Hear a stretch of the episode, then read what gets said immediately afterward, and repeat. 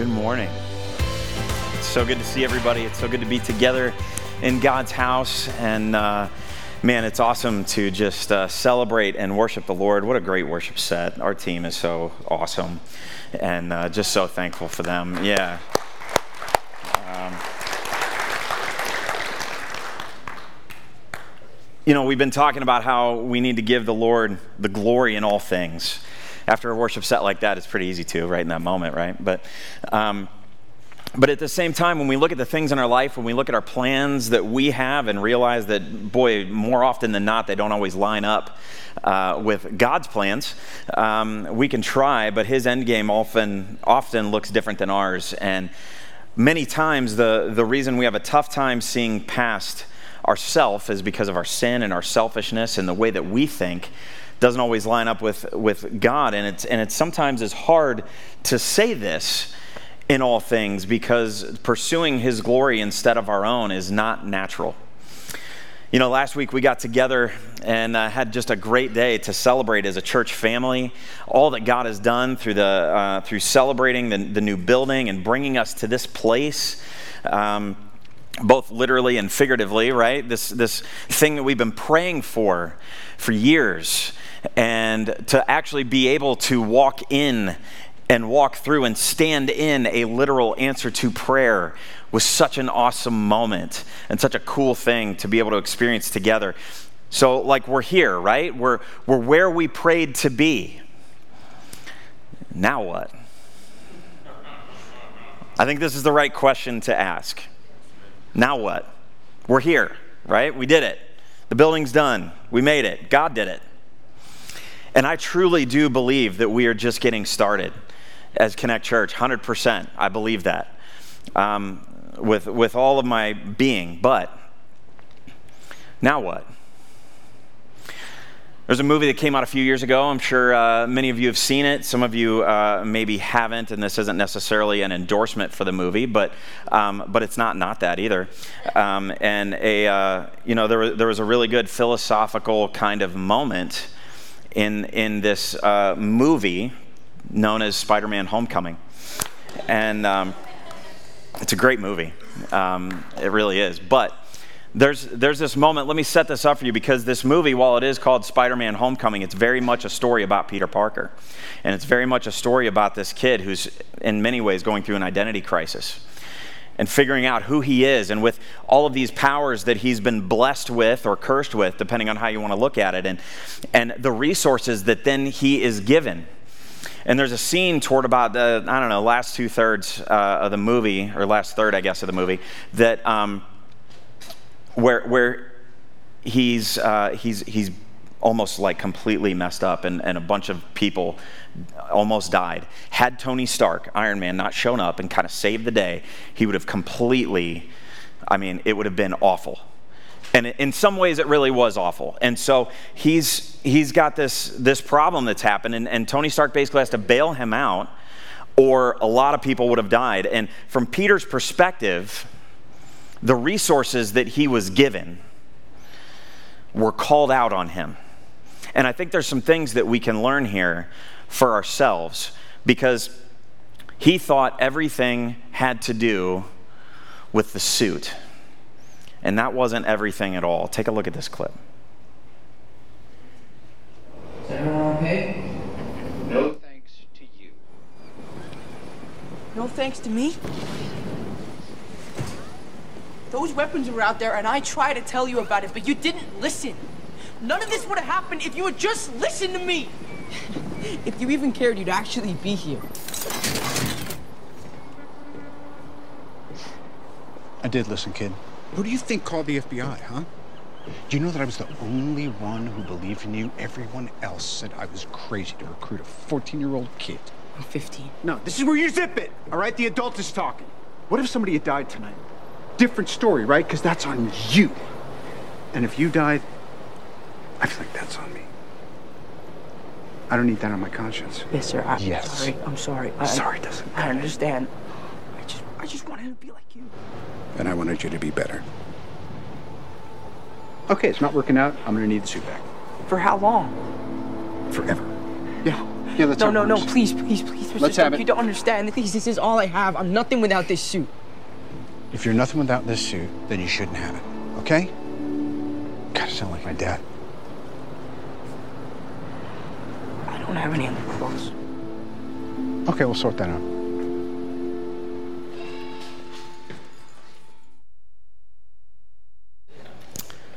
If you're nothing without the suit, then you shouldn't have it. If you're nothing without the suit, then you shouldn't have it. Or, or maybe even another way to put it is then you don't deserve it. Peter thought the suit was everything. He thought the suit was the answer to his problems, to his failures, to his shortfalls. And so I'm just going to say it. If we think that this building and that building and the programs and the finances and the resources that we have is what brings us success, then we're missing the point. We're missing the point. But if our focus is on what, as opposed uh, is on what as opposed to the why, then God can and will take it back just as quickly as He provided it. How are we defining success? I think that's the right question to ask here. How are we defining success? Because I want to measure what God measures, and our goals should be what God's goals are. The resources that God has blessed us with are incredible. Absolutely.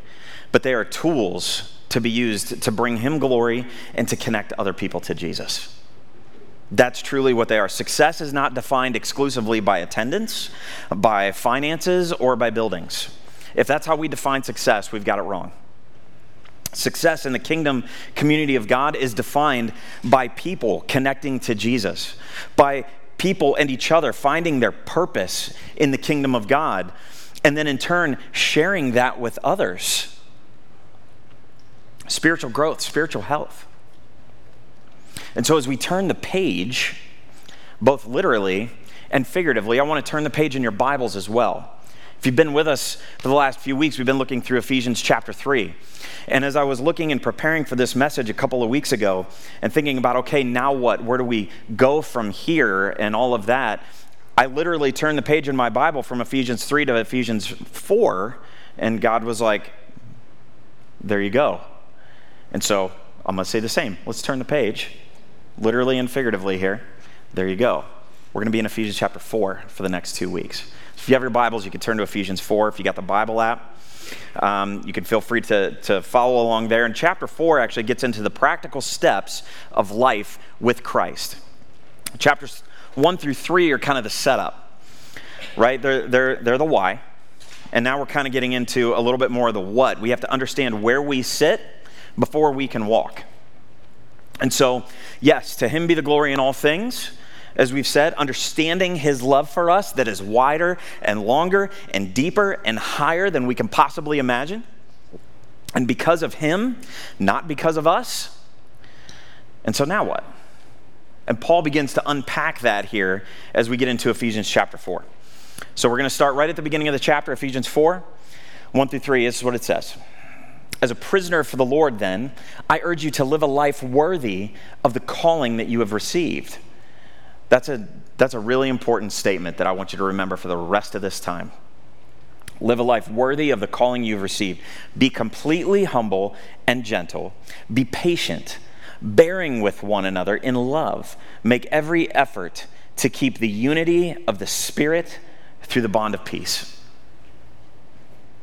So, Paul's saying that there is a cause and effect relationship here between our knowing and experiencing God's love, his transformative love for us, and our love for one another, for each other, and how important that is. And if, and if we don't love others, but we claim to love God, then something is wrong here. Something is blocking the, ne- the natural flow of God. Like, like how a dam blocks the current in a river, sin will block the overflow of God's love into and out of our lives. John even talks about this in 1 John chapter 4. Look at this. It says, If someone says, I love God, but hates a fellow believer, that person is a liar. For if we don't love people that we can see, how can we love God whom we can't see? And he has given us this command those who love God must also love their fellow believers. This makes so much sense, doesn't it? How do, how do we know that believers are believers? Their love for one another. We know Jesus said that. But this is also giving us kind of a, another way of looking at that as well. So let me ask you this question Would you have put up with yourself if you were God? You know you better than I know you. Would you have put up with you if you were God? Yeah, me neither. Definitely not. Not to this point. I would have told myself to take a hike a long time ago. A long time ago. Think about this question How patient is God? All that in perspective. All of what you know about you, all of what you know about maybe even the people around you, all of what you know about the world in which we live. How patient is God? Good grief.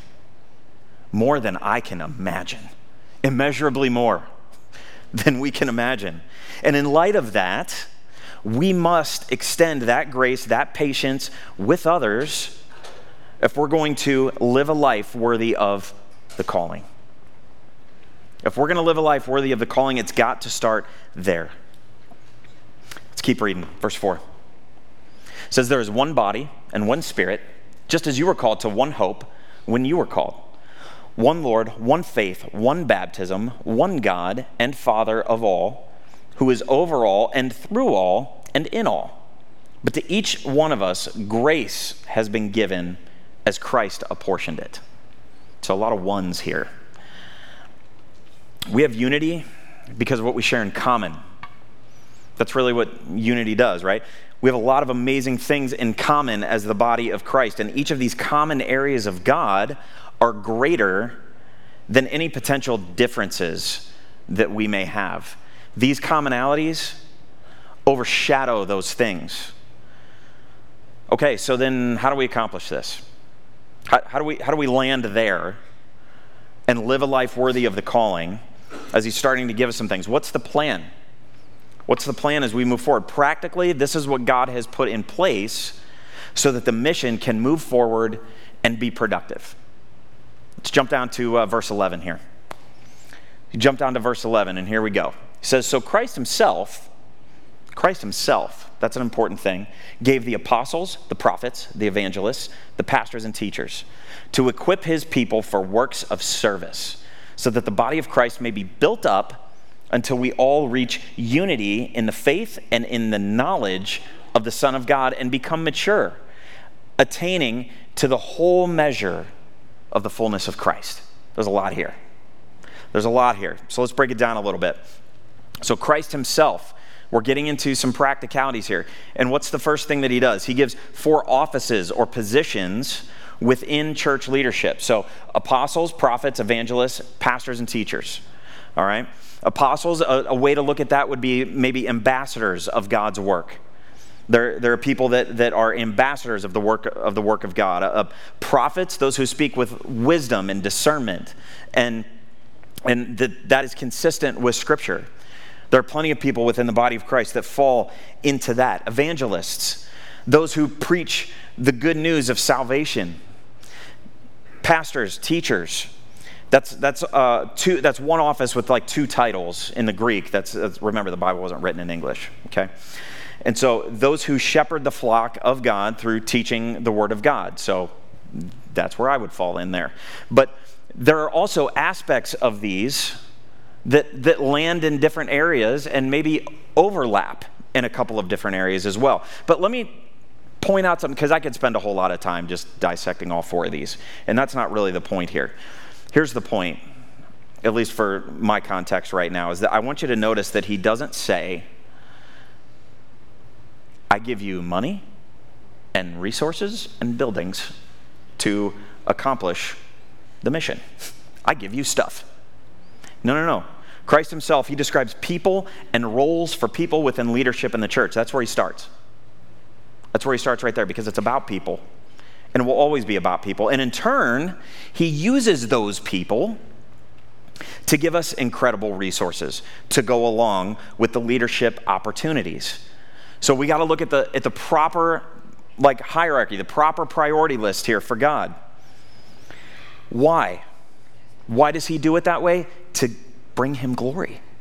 to bring him glory. That, that's it, for his glory. See, you are being equipped for his glory. That is why you are here.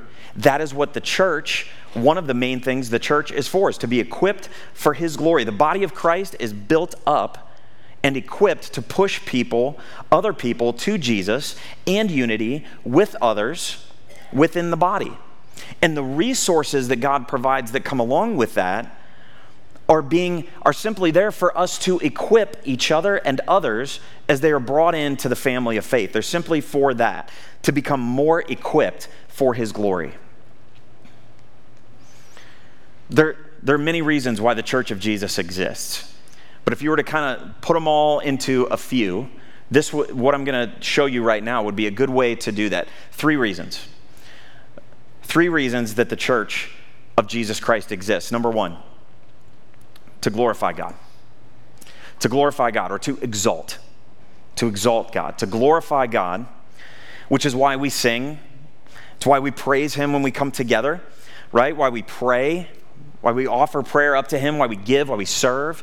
It all glorifies God, it exalts God. Number two, to instruct, to instruct His people or to edify. That's another word for that, to edify His people, to instruct, um, which is why we study the Word of God, which is what we're doing right now. It's why we do this exact thing. It actually helps us to glorify Him more because the more we learn about Him, the more we know Him, the more we know about Him, the more we glorify Him. So it kind of all, all goes back to Him be the glory.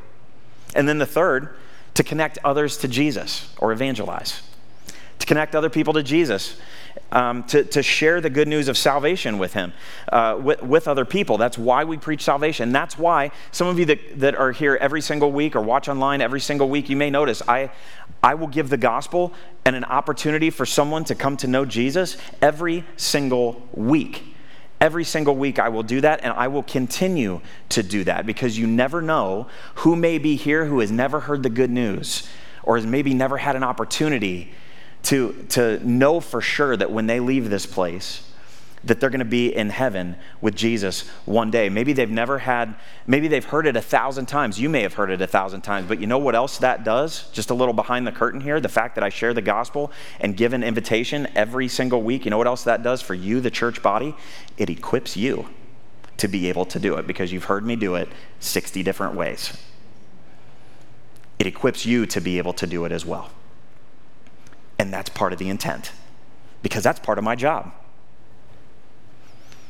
So, I want you to notice that the principles here that you're looking at, these principles, if you, if you really like combine them together, the principles behind them are connecting people to Christ and community and purpose. It's like baked right into these three things. That sounds familiar, doesn't it? Might have been intentional. Contrary to what many people think, the church does not exist primarily to evangelize. I think a lot of times that's what we think that that's the primary function of the church is to evangelize. It exists actually to build the saints, to equip the saints so that they in turn can and will do the work of the ministry. So who are the saints? All of you. Pretty interesting. See, we believe as these uh, core values say, one of our main core values says this we believe that life change happens best in community. Life change happens best in community. It's one of our core values. In the book of Acts, we see clearly the early church hearing the apostles teach. They're, they're having a meal together, they're hanging out, and then they're going out and, and turning the world upside down for the cause of Christ.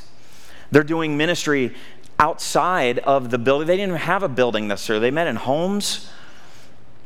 The church, that was the function of the church, was, was to go out. Right? If you come from a church background, we have a tendency, as I do, we have a tendency to think that Christian service happens primarily at church.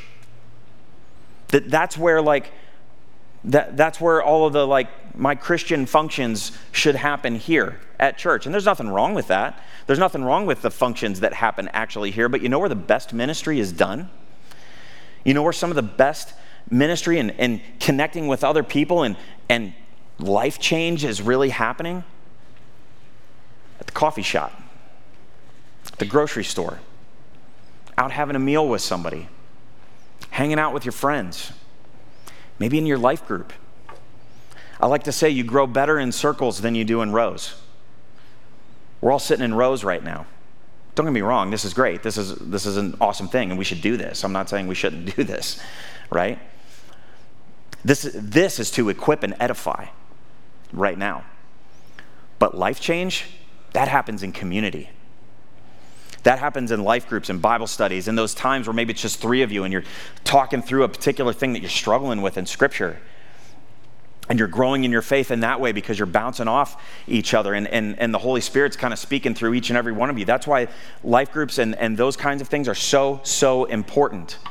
It's, it's a foundational piece of connecting people to Christ, community, and purpose. Without that, we're missing one of the elements of the reason for the existence of the church.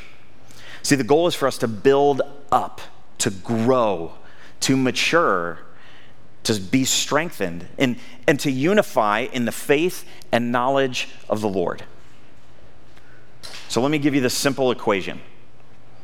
I don't really like math, so this is about as close as I'm going to get. Here it is B is greater than do. B is greater than do. Did I do that right? Is that the, did I, I put the little alligator mouth the right way? Right? we need to focus on what Jesus is calling us to be as opposed to what he is calling us to do. That may not sound right to you, but I want you to think about it for a minute. Our priority list should be on what Jesus is calling us to be, who he is calling you to be in him is more important than what he is calling you to do. If you're nothing without the suit, then you shouldn't have it. Our purpose isn't in what we do, our purpose is found in who we are. And if who we are is defined by anything other than who Jesus says we are, then it's going to fall short every single time. However, however, when we focus on being, being the church, being a follower of Jesus, the inevitable overflow of that will be doing the work of God. So, being produces doing. That's the order that that should be in. Let's keep reading. Verse 14 says this Then we will no longer be immature like children. We won't be tossed and blown about by every wind of new teaching. We will not be influenced when people try to trick us with lies so clever that they sound like the truth. Instead, we will speak the truth in love, growing in every way more and more like Christ, who is the head of his body, the church. He makes the whole body fit together perfectly. As each part does its own special work, it helps the other parts grow so that the whole body is healthy and growing and full of love. A lot of instruction there, a lot of things all coming together. So you've got this idea of legalism and liberalism. Legalism, a good way to define legalism would be uh, all truth and no love. I think maybe we know some people like that. We know some people who have caused maybe some church hurt with that. All truth, no love.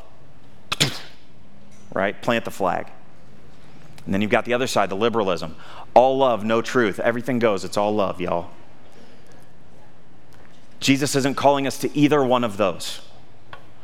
Jesus calls us to truth and love. Dealing with people in love but never budging on the truth. That is what maturity looks like. That is where we need to continually pursue. That's the direction we need to continue to go. Maturity, if you want to define that word, a really simple definition of that word is this full development. Full development. That's mature. That's what that means.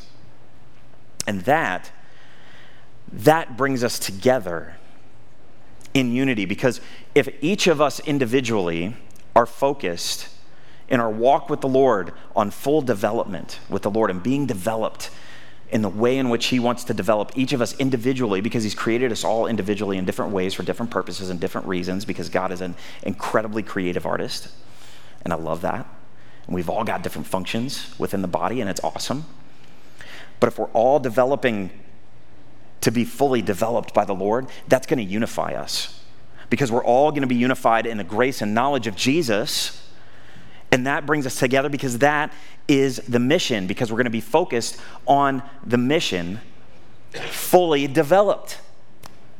And that is what it's all about. And that's why the connection point today really speaks right to that, because our purpose is to be unified in His mission. Our purpose is to be unified in His mission, and that is found, first of all, with us more focused on being than doing, and letting who we are dictate then what we do within the body of Christ. And as we move forward, we must be unified. We must be connected in ways that matter to Him. We must be connected in the ways that matter to Him unity in faith and in the knowledge of God, which means that our focus on the mission to exalt, to edify, to evangelize, to glorify God, to Him be the glory, to instruct His people, and to connect others to Jesus. Will you bow your heads with me? Some of you have maybe never connected to Jesus. Some of you watching online, maybe even here. I don't know everybody's story. But I do know that God loves us so much, and He loves us so much that He will speak the truth in love to us. He has spoken the truth in love to us. He loves us where we are, but He loves us too much to let us stay there. If you don't have a relationship with Jesus, maybe you felt disconnected. Today might be the day that you hear the good news of Jesus for, in, in a new way, maybe even for the first time, that, that God created you to be with Him. He loves you so much, He wants you to be with Him. But our sin, as we even talked about at the beginning, it keeps us from glorifying God in all things because it, it blocks the overflow. Sin keeps us separated from God. And there's nothing we can do about our sin. We can't remove it. We can't do great things to, to move it. No matter how good of things we do, it's not going to be enough. And, and so Jesus paid the price for you and for me so that we could have eternal life. And He did that for everyone, anyone. I don't care what your background is, I don't care what you've done, I don't care where you've come from. He died for you because He loves you so much. And all you have to do is accept that free gift of eternal life, and that can start right now. And eternal life can last and will last forever. Father, I love you. I thank you so much for your love for us. I thank you for the way that you use each and every one of us. I thank you that your focus is, is on the people, not on the stuff. I pray that we can be faithful as your body, as the body of Christ, Lord, that we can be faithful to the mission and that we can use the resources that you've given us to move forward and reach our community for you. I pray that we would see droves of people come to know Jesus through your people utilizing the resources that you've given us. And Lord, if there's one here today that doesn't know you as Savior, I pray today your Holy Spirit would speak to them and that today might be the day that they come to know you and that they secure their eternity with you. Jesus, I love you. I thank you so much for all you've done and all that you will do. To you be the glory. In Jesus' name, amen.